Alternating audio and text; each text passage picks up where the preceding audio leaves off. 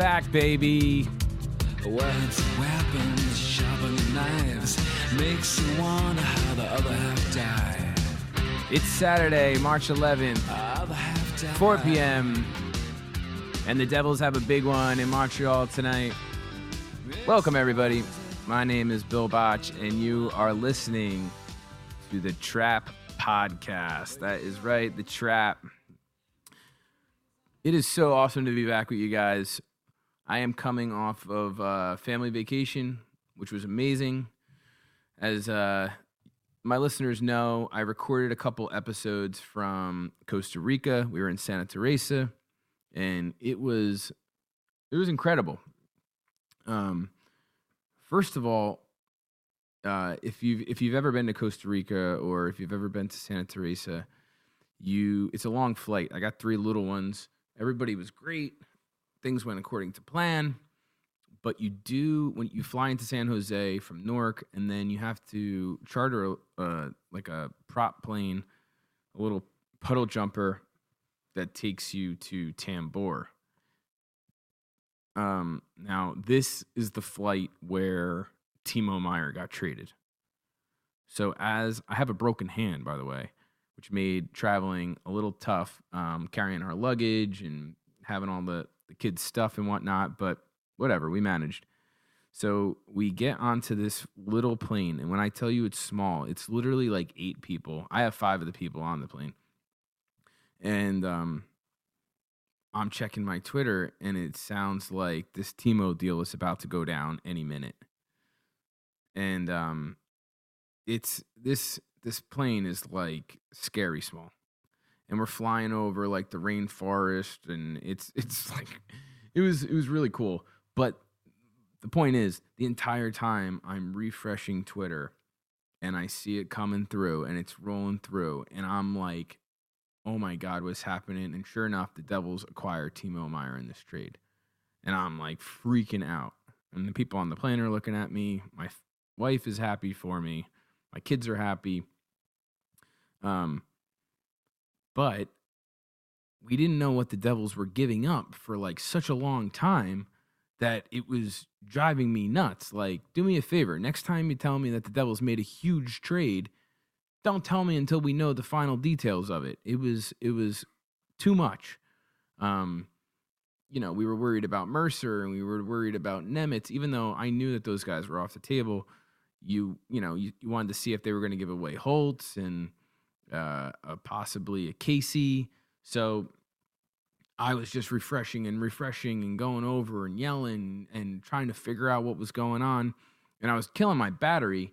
And then by the time we actually landed, um, I had like 2% left on my battery. I had to find a, a shuttle that was picking my family up. And we were in the middle of nowhere. Um, and I had all my information that I needed to get into the house that we rented and everything on my phone. So it was um it was a real balance of devil's mania within myself and um having being accessible to the information that I needed to know where I was going uh, out in the middle of nowhere in Costa Rica in the jungle. But obviously, we found out what the Devils gave up, and um, I think most of us were really happy with it. We were really happy with the fact that we didn't have to give up Alex Holtz. I felt like Mukhamadullin was a seriously long shot of a project. I didn't like the pick at the time, and um, sure enough, Tom Fitzgerald was able to move a couple of first rounders. Uh, Muka Madulin, Okhotyuk, which I like, but there's really not going to be much of a spot for him, and um, and it all worked out. Now, obviously, we're going to have to try to sign Meier long term. We have a $10 million qualifying offer next year, which obviously everybody knows about. But what it does is it gives you really a year and a half in order to get a deal done, or over a year to get a deal done. So we have some control over him, which was the most important thing. And I think, and Tom Fitzgerald thinks that Timo Meier is going to fall in love with New Jersey. He's going to be playing with one of the future superstars or current superstars of the league, and Jack Hughes, or a, a fellow Swiss mate, Nico Hischier at center. So he's going to be playing with a very good center, regardless of what, what line he plays on. Um, Akira Schmid is obviously from Switzerland.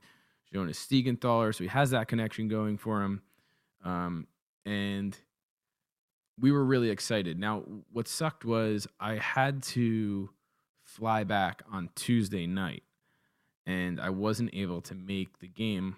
Obviously, I go to all the games, and uh, they were playing the Toronto Maple Leafs, and it, it was it was a bummer because I watched the the first period and a half, two periods on the plane. We landed. I tried to watch it on my phone, but then by the time we had to drive home, I listened to the third period in the car, and um, there were some. I ended up rewatching it, but there were some real obviously defensive breakdowns. We got a little sloppy with the puck, and it sucked to see Timo Meier take. Um, he had a giveaway that led to a goal, and he obviously took a penalty at the end of the game that also led to a goal, and that was uh, not the kind of home welcoming that we wanted uh, to give to give Meier. That we were hoping for a better performance at home in his first game. Regardless, it's going to take some time. He was coming off of an injury, and it's going to take some time to learn a team system. I, am not worried about Timo Meier at all. And he came back and he played really good versus Washington, which we'll get into that game as well. But um, yeah, it was just uh, it was an interesting week, but it feels really good to be back. So yesterday was my birthday, March 10th, and um, I have some really cool podcasting equipment, and I really kind of gotten into this. And um, my wife for my birthday really like to kind of put together this really cool studio at the house for us. So I have a really nice environment to create content in, and I hope that it translates to you guys, and I hope that everybody um, enjoys it, and they should only these these episodes should only get uh, better as time goes on. And I've had a lot of fun doing this, and now I feel very comfortable, and I got a I got a cool setup over here. So, um, so let's jump into it. So one of the guys who I was most excited about in the off season coming in was Andre Palat. Andre Palat is like my such such a type of player that I like. He's extremely smart. He um, is good along the boards. He's physical. He finishes checks. He's like the definition of my kind of player. And obviously, I watched his success in the playoffs year after year with the Tampa Bay Lightning. He is a guy who consistently comes up big in clutch situations. And he was a guy that the Devils overpaid a little bit for. He's 31, I believe, and we're going to have him for the next six years. But he was a guy that we knew was going to be able to show these kids what it took, what it takes to get to the next level, show what preparation to games means, the mentality that you have to have, et cetera, et cetera, and help these kids learn to take the next step. He missed a good portion of the year with his injury, groin injury, but since coming back, I think Palat has been a very, very important piece of our team. It shows you how deep the Devils are. He's currently playing on our third line, but he is like a Swiss Army knife. The guy can play on any line, he can play with any player. He's very adaptable. His game translates to any line, but over the last five games, Palat now has five points and I thought it was a real um, I thought it was a real just like important part of the Devils season to see him get injured the way that he did the other night versus Toronto and how he came right back into the game and ended up scoring a goal and having an assist after losing three teeth and really getting his face ripped apart. That was a very nasty injury. He played it off like nothing happened. He downplayed it. He's a guy who's a man of few words, but is tough as nails, and he's almost like the dad of the team. He, you know, I think the kids look up to him. You look at a guy like Dawson Mercer, and you think about what he could learn from a guy like Andre Palat. The two of them, while Mercer doesn't have the size that Palat does, they play a, ve- a very similar um, type of game to where they I could see Mercer being a very important piece in the playoffs, a very good playoff player because uh, obviously the game style changes a bit. But I just felt like that by Palat getting back out there and scoring and just kind of leading our team, it was a it was a really important part of um, of our season, and it was uh, I was really proud to to see the way that he handled himself despite having a pretty gruesome injury. So um, he's got 19 points in 32 games, and one thing that he does that you, you I can't help but notice over and over is he is willing to take a huge hit in order to make a play. So he knows he's going to get hit getting into this stuff, um, into these situations, and it doesn't bother him. He takes it like a man, and he's able to get the puck to some of our goal scorers. And uh, I really loved what I've seen out of Palat moving forward. Speaking of the third line, I mean, the third line has been amazing. And I made an episode probably like two weeks ago that is do we have a third line? And it's because for a long time it was our top six that were running the show. The BMW line has been pretty invincible, uh, invisible over the past however long. Miles Wood hasn't done much. McLeod's game is hit or miss. Bastian was hurt for a while and he came back. But the truth was, it was the first two, it was our top two lines that were driving all of our play. And then just recently, the third line has really turned a corner. And the matchups that we've seen them, um, they, they tend to dominate the matchup with the other team's third line. So I had brought up how I thought that Eric Haula could possibly be turning a corner. There was no way that he was going to continue to shoot at 3% shooting. He's a career 12% shooter. And if you were to tell me that Haula would have 15, 17 goals at the end of the year going in, you would probably be pretty happy. And he probably wasn't supposed to be on Jack's wing for majority of the season. He had a ton of opportunities. He did not capitalize. Uh, I'm not giving him a pass, but he definitely looks like he's slotted in the right position now. He's very good in the face-off circle. He's been involved in a ton of play driving. His analytics have been very, very strong over the past two, three weeks. I really like what I'm seeing out of Eric Haula. A lot of Devils fans turned on him pretty quickly and I could not disagree more because he's a guy who he's not a guy who's meant to score five goals or seven goals. He's been a pretty proven goal scorer over the course of his career. At not one time did he have a bad, any kind of um, resentment, or did he have a bad attitude, or did he take stupid penalties. Um, he has been a guy who is hard on pucks, is willing to sacrifice the body, He'll play in any position that they're put in. I think that, er, and all the guys like him in the locker room. He's definitely a locker room guy. I really think that Eric Haula could be a very important piece down the stretch and going into the playoffs. And I, I said before that I wouldn't be surprised if he starts scoring some goals frequently. And sure enough, he's got three goals in his last two games. He's hit a couple posts. He could have more. He's got six points in his last three games and his game, you could tell he's playing with confidence, and he looks like somebody who is going to start contributing more regularly moving forward. Um, so you have to be happy with him. Jesper Boqvist is another guy who, realistically, like I was kind of out on Boqvist towards the beginning of the year. He does not play a physical game. He plays with speed. He's got skill, but he likes to play in the easy areas of the ice. And he was a frustrating guy. He's been around for a long time. He's not a kid anymore. He's 24 years old, but you can start to see it coming together. And Boqvist's defensive game, and also he is another guy that is starting to sacrifice his body in order to make a play. So I've seen it a couple times where he's went into a hard part of the ice to make a pass, knowing that he was going to get hit, and his gone after it. And he he's another guy who is very hard on pucks. He's a good forechecker. He's responsible defensively.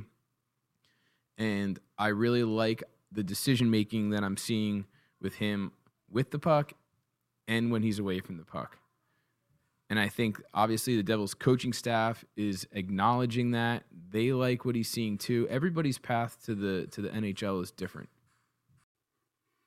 And it's and it's obvious to me that Boqvist has um, really spent some serious time working on his game and having a more well-rounded game. He came into the league with, you know, the 40th overall pick. He was obviously known for using his speed and his skill and I think he knows at this point that he's not going to be, um, you know, a first line player, and he had to kind of alter his game and get some, you know, add some stuff to his game, play a different style in order to stay into the lineup. And I think he's been really good doing it. He could be a guy that can be, you know, we never expected him to turn into anything. And if he continues to develop the way that he has, um, he can be just another bullet in the Devils' gun right now. He got um, bumped up to the second line. The Devils took Bratt off of that line, and we'll get into that in a second. But um, it's it's really encouraging to see the type of play that he has, and I'm happy for him because uh, he's another guy who's had a very good attitude, and um, he's being rewarded uh, by the coaching staff, and I think like some of that positivity from the coaching staff goes a long way with these younger kids. You know, one of the guys who kind of has, um, you know, he got just recently. I mean, Boqvist got bumped up to the second line in the Washington game, and they moved Bratt down to the third line. And um, I, I was never a Jack and Bratt on the same line guy. So I always preferred Bratt playing with Hischier and um, I kind of I kind of like splitting them up because they both like to carry the puck so much. There's only a certain amount of time that a, you know there's only there's only one puck on the ice, so it's like you you want your guys that carry the puck the best to be able to control the game and open the ice and become play drivers and get the puck to your shooters and I think it's a little redundant having Hughes and Bratt on the ice at the same time. So typically, when I'm looking at lines, I'm more looking at pairings than I'm looking at full lines. And that's not to say that I don't think that having three players that play really well together is important. I think it's more important to have a center and a winger that really gel with one another, and then you can kind of move that other winger around, depending on injuries, you know, guys who games are have fallen off a bit, depending on the situation of the game. So to me, it's always been about a center and a winger pairing. And I feel like moving Bratt down to the third line is going to benefit Bratt too. It's going to give him more favorable matchups. You can play him with Haula at center. And while this isn't a center and a winger pairing, I like the thought of Palat and Bratt playing together a lot. You have a guy that can win pucks along the boards, a guy that's going to go into the hard area of the ice. He's going to make stuff happen. He's going to play very strong defensively, and he's Jesper Bratt can carry the puck up the middle, and Haula can go to the front of the net. I really like. I'm fine with that. I actually, I I just think that you weren't getting enough production from Hughes and Bratt, and I know both of them have very strong numbers over the course of the year, but I think that the, both of them would have very strong numbers regardless of whether they were playing on the same line together or not. So they ended up moving Boqvist up to the second line or first line or whatever you want to call them, the Hughes line and Meier line. I thought that Hughes and Meier looked really good together. Um, I thought that Meier was driving more play than Jack, to, to, be honest with you. He plays the puck in his feet a lot. Um, but Meier definitely likes to t- take a lot of shots. And um, I, I, I definitely like the Hughes Meier combination moving forward. I know a lot of people are into, well, we want to play Meier with Nico because they're both from Switzerland. Let's be real, you don't touch that first line. That first line is dominant. And according to MoneyPuck, right now, off of their advanced analytics, they're the best line in the NHL. So they have a 69% high danger scoring chances for. They're at 72% for expected goals for. And they're at 69% for goals for. It's insane. And you see what this has done with obviously Dawson Mercer, but not just Mercer, but Tatar too. Tatar's played very, very strong. He's an unrestricted free agent in the offseason. The Devils are going to have to take a look at him. If he knows that he's going to have a chance to play with Nico Hischier and a Dawson Mercer, he may be willing to take a little bit less money to not have to bounce around the league. He's played very, very strong uh, on that top line. But Mercer is now has an 11 game point streak, and he's got 19 points in his last 11 games. He looks like the player that we all knew he could be, plus some, um, compared to his first half of the season. Now, right now, Mercer is shooting at like a 28% shooting percentage. It's not sustainable. It's just, just not. that doesn't mean that we can't enjoy it and watch him continue to succeed. And that doesn't mean that he is not going to be an effective goal scorer and he's not going to put pucks in the net. It just means that 28% shooting percentage is extremely rare. So it's like you're never as good as you are at your best, and you're never as bad as you think you are when you're you haven't scored in 20 games. You're usually somewhere in between.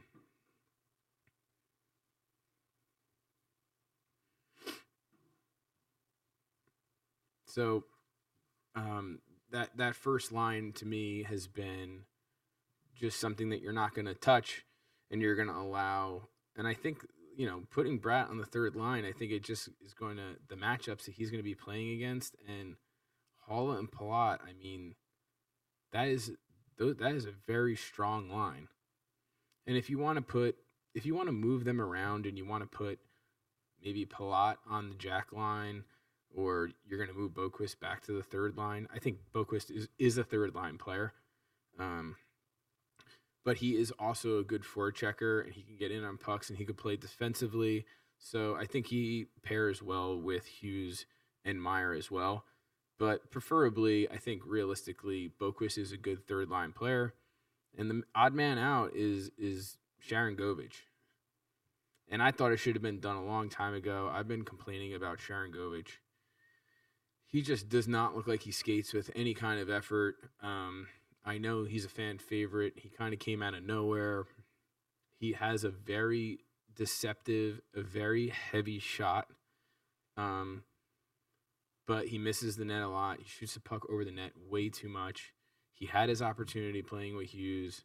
He didn't make anything of it. And then he gave the puck up and they turned around and they scored on us. And uh, I guess that was what? Was that in the Vegas game? and you just felt like it was time to where I, I don't see a spot for Sharangovich on this team really. You know, one of the things that I've noticed is when Lindy Ruff joined the Devils, he was able to do something that John Hynes was never willing to do. And he was able to give our young players a, a big leash. And it was always under the assumption that when Ruff came here that he was going to basically take our kids, turn them into legit hockey players, and when the time come came, we would get rid of Ruff and we would bring in that coach that would bring us over the finish line, and Ruff would be would get the pat on the back for the player development. He's he's been good and he's been known for developing our players well developing young players well. Excuse me. And obviously, he did that in Dallas um, with Seguin, but he has gotten to the point, and, and I and I liked it. It was nice. It was like John Hynes was was coaching for his job, you know, and like John Hynes came off of a year when they made the playoffs, and now we were we hadn't made the playoffs. And if someone made a stupid play with the puck, they weren't playing. And you saw how many times Jesper Bratt was benched, and you saw how many times, you know, a Jack Hughes would have been benched multiple times under a John Hynes coach team. And Lindy Ruff allowed the kids to go out there and play with some freedom and watch their game grow and learn from their mistakes. And he kept throwing them back out there. And I, I, it was nice to see because you knew that the, that these players were the future of our team. Um, now, if you're Alex Holtz, you're probably thinking to yourself, "What the fuck? Where do I fit into this equation?" And that's that's fair. But the Jesper Bratts and the Nikos and the and the and the Hughes and they were given a very long leash, and it's a different era now. Now the Devils are a legit team, and the Devils are a playoff team, and this is a coach who wants to make a real run, and he's going to treat them like men, and he's going to hold people accountable moving forward. And that's why when Sharangovich turned the puck over, he didn't see the ice for the rest of the game, and he's been a healthy scratch since. And then you saw it happen in the Washington game the other night. Mike McLeod turned the puck over.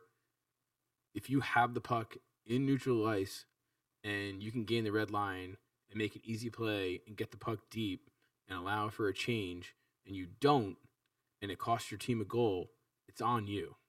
And it's not okay. And what he's doing is he's getting this team prepared for the playoffs because if you don't make easy plays if you don't make smart decisions with the puck, if you don't listen to what your coaching staff tells you to do in practice during the games, you're not being put on the ice. And I'm fine with that. I like it. The whole world gone crazy! Am I the only one around here who gives a shit about the rules? And that's what that's what's going on in Lindy Ruff's head right now. And it, it's nice to see actually. I like it. So Curtis Lazar joined the team um, today. It was his first practice, and I'm curious to see where he's going to fit in. Obviously, he's going to be a fourth line player. At this point, there's no point in benching Miles Wood um, it's there's only you know a handful of games left in the season. I don't see why you would bench him now. I have no problem with them sitting Miles Wood to get a look at Lazar. Lazar seems very fired up to be with this team. It seems like he knows that there's a they're a fun group, and there's an opportunity to take a run in the playoffs. Um, you know, you look at um like a guy like Kevin Bahl. Kevin Bahl has played very strong. I brought it up in the last episode that I think you I don't see how you take him out of the lineup unless he does something really stupid, but I think what's going on is Ruff is trying to get Brendan Smith some reps because he knows that you're going to need more than six guys down the stretch. And he wants to get Brendan Smith some reps. And to me, Brendan Smith is a serious liability. He makes so many bonehead plays with the puck, and he takes way too many penalties.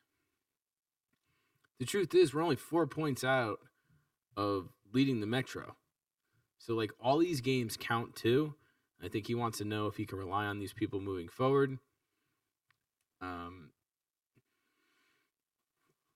it's, it's, I don't know. I'm I I straight up dislike Brendan Smith. I never liked him. I never liked his game. You know, I haven't said this before, but he's a guy who pretends like he's hurt when he makes a bad play sometimes. Um, constant stupid plays. If you don't know if a player is a defenseman or a or offense offensive player, he's played both positions, then you're probably not good at either position. And I didn't like him when he was a Ranger. I didn't like him when he played for Detroit. I've never liked him. And when they signed him for two years, I was really caught off guard. That was one of the moves. You know, there's only a couple moves that Tom Fitzgerald has made that I haven't been a fan of. Mukhamadullin is one of them. Chase Stillman is another one. Brendan Smith is another one. Besides that, I've I've actually I think Tom Fitzgerald is deserves a serious pat on the back for the job that he's done. So, um, you look at what Timo Meier did the other night versus Washington, and I put out a little um, analytic episode, an advanced stat episode, to go over what some of these numbers mean. But Timo Meier had the highest Corsi rating on the team with an 83% expected goals for. He had six shots, and his chances for percentage was 71.43. He's crazy good. he's crazy good, and it's just getting started. I mean, he's going to be he's going to be a devil for a long time and he's going to score some huge goals. It's so good to see somebody that can go right to the net and a guy that wants to shoot the puck all the time. He's um he's physical. He plays the body a lot more than a skilled a normal skilled player would. Um he's been he's been really good.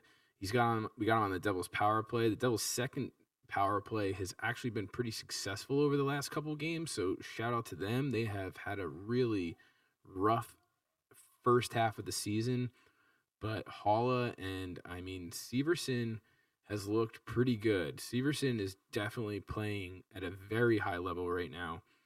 You have to like what you've seen out of him. The Devils' power play has now scored in their last five games and is ranked 14th in the NHL. It's going to be really sad to see Severson go. We're going to have Luke Hughes join the team after the Michigan season ends, which is typically the latest it'll be is uh, I think it's the 10th or the 14th of April. So you're going to have Luke join the team. What they're going to do with him, whether he's going to come right in and play or not, I don't know. I mean, if you look at what Simon Nemec is doing in Utica, he has definitely stepped his game up and played more offensively. He had a really nice goal last night, along with Alex Holtz, who had two goals. And I think part of that, the huge win in that Meier trade, was not giving up Alex Holtz. This is not a kid that you want to give up on now. He has a great shot. He won the game in overtime last night. He has to learn to play better away from the puck. I know that people think that he's the slowest person in the world. He's not. He has to work on his edge work, no doubt about it. He has to work on being more responsible defensively, and he has to know where to be when he doesn't have the puck on his stick. The kid is used to playing with the puck on his stick. He's really good in the offensive zone. But the team is too good. The Devils right now, they're too good to put a liability out there offensively or de- defensively. Excuse me. So there, you know, there's no rush. Like he's 21 years old. Let him develop. He's going to be a part of this team. We're going to be very happy that the Devils didn't get rid of Alex Holtz in this Meier trade. That's a huge win for us. Huge win and he deserves he should have been playing the whole time in Utica. We wasted we didn't do him any favors. So there's no point in us getting on his back for not making the team or not being a good enough skater or not being good enough defensively if you're not even going to give him any sort of game play. Now, one of the issues the Devils have right now is our goaltending. So v- Vitek Vanecek has kind of fallen back down to earth. He um he's got a 4.26 goals against average in his last 5 and his save percentage is an 821. So he is not playing very well. And everybody loves Vitek, but the truth is we're going into the playoffs and we're going to need to have some more solid goaltending. Akira Schmid has played in 13 games. He's got a 1.99 goals against average and a 925 save percentage. Now, I think it's time you start giving Schmid big games for two reasons. One, you want to know that you can rely on him. He looks like he can handle it. You're not going to have Blackwood. What do you do with Blackwood? He's been hurt. He's been skating in practice. What the hell does that even mean? I don't even know where you go with him. Mackenzie Blackwood is not reliable. And even if he was 100% healthy, you don't know what you're getting night to night. In my opinion, you're better off playing Schmid in big games now. He looks very sound. He looks very technical. He looks good. And just preparing him for the playoffs. He's going to play in the playoffs. You know, we're going into this weekend and we have Montreal tonight and we have a huge game tomorrow versus Carolina. I am, I think, in the minority to where I would rather play Vanecek tonight and let him play versus a weaker opponent, hopefully get a W, have a strong performance, give Schmid the nod in Newark. He's played good. Like, I, Schmid has arguably played as good as Vanecek recently, and give him even more confidence.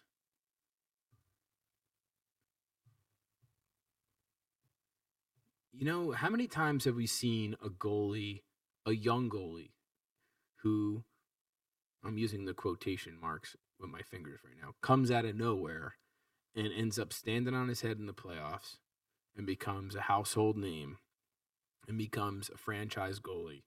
And he really shows out for the first time in the playoffs. And I think that could be an option. I'm not saying it's going to happen, but I would not be that surprised if Akira Schmid ends up being put into a game, starts a game versus the Rangers in the first round of the playoffs or what have you, and then ends up turning into and plays stellar and has a serious run and gets hot at the right time and becomes becomes like a legit name and a legit maybe 1A and not a 1B.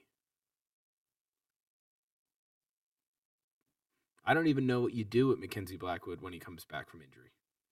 What are you going to carry three goalies? At this point, I, I, I'm I'm over Blackwood completely. what are you to do? Release him? Mm-hmm. But we got to get Vanecek back on track. And obviously, a lot of it is managing his workload. He has never played in this many games before, and um, he may be breaking down a little bit. Well, that, that's just perfect. I know. So I think this is the time where you start giving Schmid some of the load, and let's see what he's got. Can't hurt. He looks like he's ready. He looks very intelligent. Any interview that you've seen with him, he looks very composed. He looks like he knows that he belongs here and he's played very well. And he looks like a very technically sound goalie. He's really big, cuts down the angles very well, doesn't give shooters much to shoot at. I really like what I've seen out of him. Devils are at 90 points already. What really concerns me is that a lot of these games are one goal games. We have so many games going to overtime that we've been winning. And it just, I mean, I'm just talking about odds. I don't know how many one goal games that you win in overtime. I mean, if you were to just play this season out over again, the odds would not be in your favor to win nearly as many games as we have. It doesn't matter because we won. And I think learning to win is the most important thing that I'm taking away from this season. But they're going to have to play a little bit better. I, I would hope that they would play a little bit better and continue to grow uh, going into next year. But it's been a lot of one goal games. These are the cardiac kids. You know what I mean? This is not a team that is easy to watch. Um, they're fun to watch, but god damn, it's like every night, right down to the wire. I was really happy to see Timo score that goal in the shootout, which the NHL has to get rid of the shootout. The shootout is the worst. You play such a good game, the entire game, which I thought the Devils did in Washington. The Devils played really good. They completely dominated. Um, it was it was a close score. This would have been one of the games the Devils would have lost actually last year, to where we completely dominate the entire game, leave the team in it, and then the Devils lose in the last you know two minutes of the game. That that was could have saw that coming, but not this year. It looks like this team has definitely turned a corner, got over that hump, figured out ways not to blow games. Um, but the shootout is the worst. And maybe because the Devils are so awful in it, but three on three is so exciting. Why not just add another five minutes? It's like how long could a three on three game really go without there being a goal? The shootout sucks. The uh, the NHL's got to do something about that. Um, one of, one of the things I took away from the Washington games, Tom Wilson, and it's like fuck Tom Wilson. Tom Wilson is just always up to something. He has such a horrible resume. Um, he's got a Stanley Cup on it, but I'm talking about the dirty plays. I mean, I I feel like the hit on Graves was just nowhere near the puck. Looked like he got part of his head. He could have really hurt him. It's I'm just if Tom Wilson isn't on your team, you hate Tom Wilson. He's just ridiculous. And I saw somebody bring up that he's going to be a free agent at the end of the year, or he's only got one more year left on his deal, whatever it is. He would be a good fit for this team, but I don't know where you're going to fit. I, I don't know. I don't know what you do with Tom Wilson. Um, so tonight we have Montreal. It was funny because I was trying to get to the game. I don't know if you guys have ever been to a game in Montreal, but it is and the Bell Center is an awesome place to see a hockey game. Um, just the history and the the passion, and obviously, um, you know, it's kind of cool being obviously, the, you know, everybody speaks French up there, so you have has a very European feel to it. Even the chants during the game are almost more of that of a soccer game than they are of a typical hockey game. When my wife and I met, one of our first dates, we went up to Montreal for um, a playoff game. So I was like really into hockey. Devils were not really in any, you know, they weren't playing well, and um, Montreal was playing Washington in the playoffs, and I said we should go up and catch a game. So we ended up we hopped in the car, drove up there, and it was awesome. It was like PK Subban's um like coming out party. So he was like it was his first or second game and he looked really good, but the vibe around the town, I mean, people were partying hardcore. Everybody, everybody had a, a Canadiens jersey on. I mean, that town is in love with the Montreal Canadiens. And it was a really cool thing to see and be a part of. Um, the, Montreal ended up coming back and winning that series when they were down, I believe, three to one. And it was a real scene up there. We ended up going back up like two weeks later and seeing them play the Flyers, um, which they lost. Uh, your uh, Halak was in net at the time, and um, it was it was really fun. But uh, it's just a great place to see a to see a game. So my birthday was yesterday. Um, we had just gotten back from Costa Rica, and then I was we were considering me and a couple of my buddies. Um, we actually Thursday night we went into the city to see the Big East basketball tournament, and um, we were considering staying over in the city, hopping on a flight from Newark to Montreal and catching a game, and then coming back home just because it's such a fun city.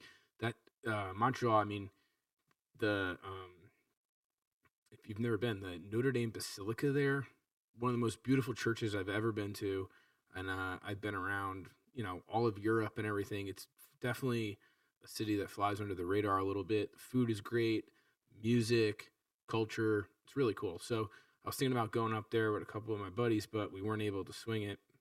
So I'm going to be watching from home tonight, but I'll be at the game tomorrow. Devils take on the Carolina Hurricanes in what is going to be a huge one. This is as close to a playoff game as it comes. Um, it's been a long time since they played in a game this big, and people are going to be bringing it. We're going to try to get there early. I'm bringing one of my buddies, and um, we got a whole crew that's going to be out there. So we'll probably be uh, at American Whiskey somewhere around four, four thirty. We'll try to get there early, party with everybody. But man, the vibe tomorrow better be on point at the Rock because this is uh, this is a really big one. Now there have been reports that the Devils are in contract negotiations. Tom Fitzgerald with uh, Jesper Bratt's camp originally about a week and a half ago. It was reported that the Devils had put out an offer and there had really not been any response to it, and it's kind of been deadlocked for a while. But I believe it was who was it? I think it was um, Darren Dreger, maybe said that uh, I believe yesterday or Thursday said that he had heard that Brad uh, Bratt's camp and Tom Fitzgerald were now talking and trying to figure something out. The Bat, the Bratt contract is big. It really is. And to be honest with you, like I'm so over the Jesper Bratt camp right now. I love Jesper Bratt as a player, and it's really awesome to have a six round guy who's become a core piece of our team, who could drive plays, very creative. Um, but whoever his agent is a fucking asshole. And at some point, it's up to Jesper Bratt to tell his agent what he wants. And I think Jesper Bratt knows that he wants to be a part of this team long term. And I don't think that he's worth more money than Jack Hughes. And if it's up to me, I am trying to get Bratt for seven million bucks. And obviously, we want him as low as possible. I think seven million dollars is fair to where you're not being disrespectful to him. Um, but I don't necessarily think that he's an eight million dollar player. And I, I I would hate to just walk away from it and have the whole thing implode over a million bucks. But you're gonna have to sign Timo Meier. You're gonna sign Dawson Mercer. And down the road, you're going to have Luke Hughes and Nemec. And I just, I don't think that Jesper Bratt is worth 8 million bucks. So the fact that some people think he wants 9 million to me is completely nuts. I had um, Darren uh, Brenner from Twitter. He wrote, um, "Can you go over what the Devils should do in the offseason? They have 32 million of cap-freed money. Who do you want to bring back?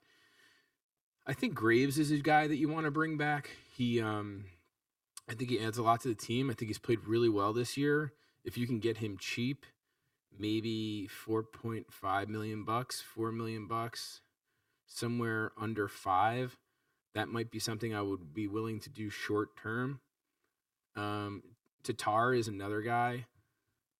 It all depends. I think the Devils are at a point now with the amount of talent that they have on their team and then the amount of talent that they have in their pipeline that a lot of these veteran players who have moved around a little bit, like a Haula or a Tatar, I mean, Graves hasn't moved around a lot, but they don't want to start jumping from team to team, and they might be willing to take a little bit less money to solidify themselves on a team that they know could make a serious playoff push for the next five to 10 years.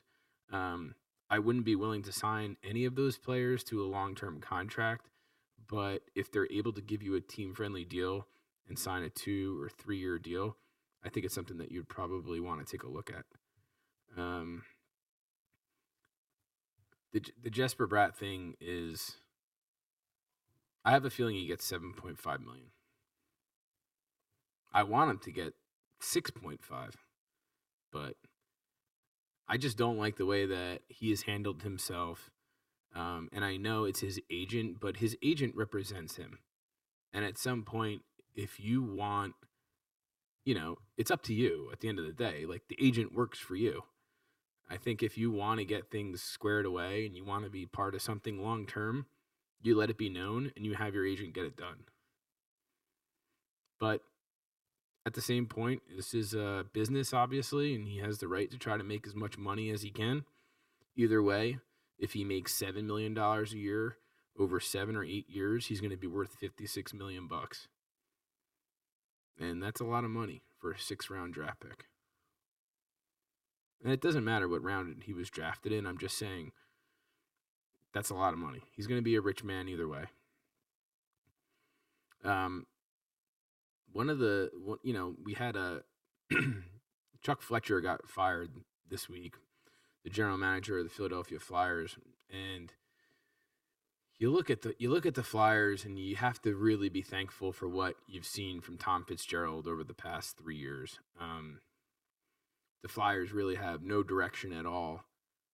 You know they they have uh, a team of players who they they're not even in a complete rebuild. That's how fucked up they are. Is typically if you were as bad as the Flyers, you would be trying to be unloading everybody for draft picks, trying to get some draft equity, young players, prospects, and they have players like James Van Riemsdyk.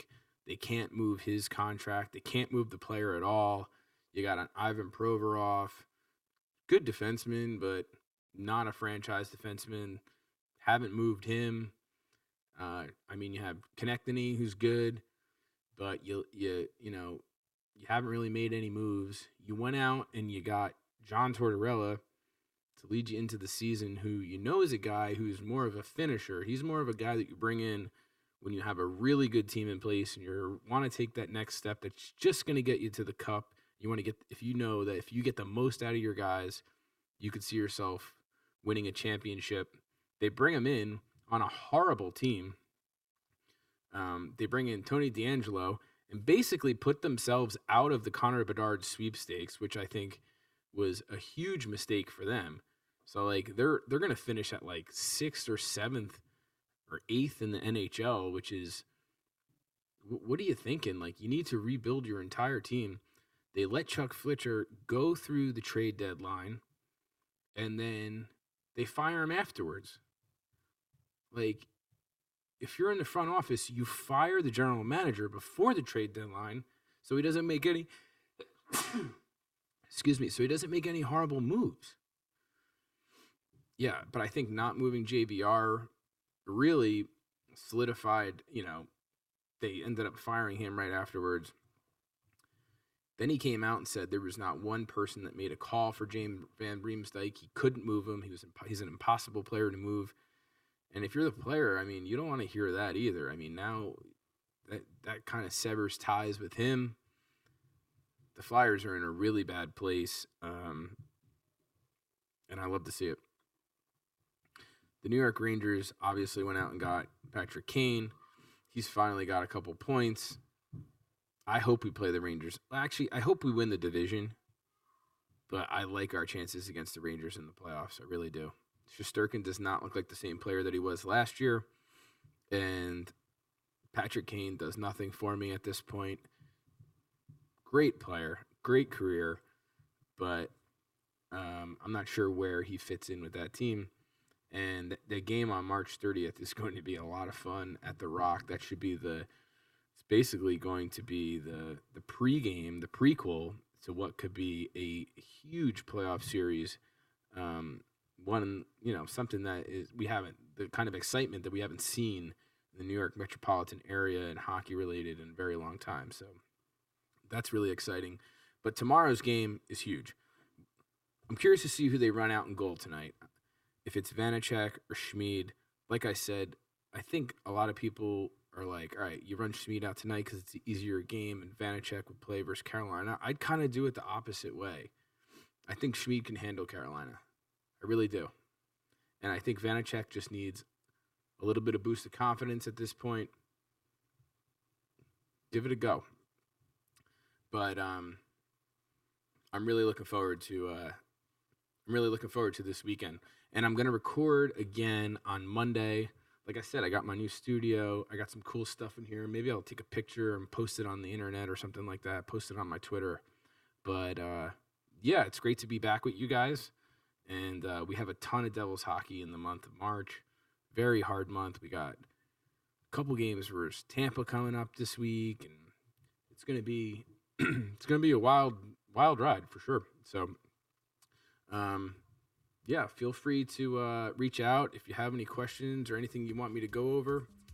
And uh, in the meantime, enjoy the games this weekend. I'll catch you tomorrow at the Rock. My name is Bill Botch, and you are listening to the Trap Podcast.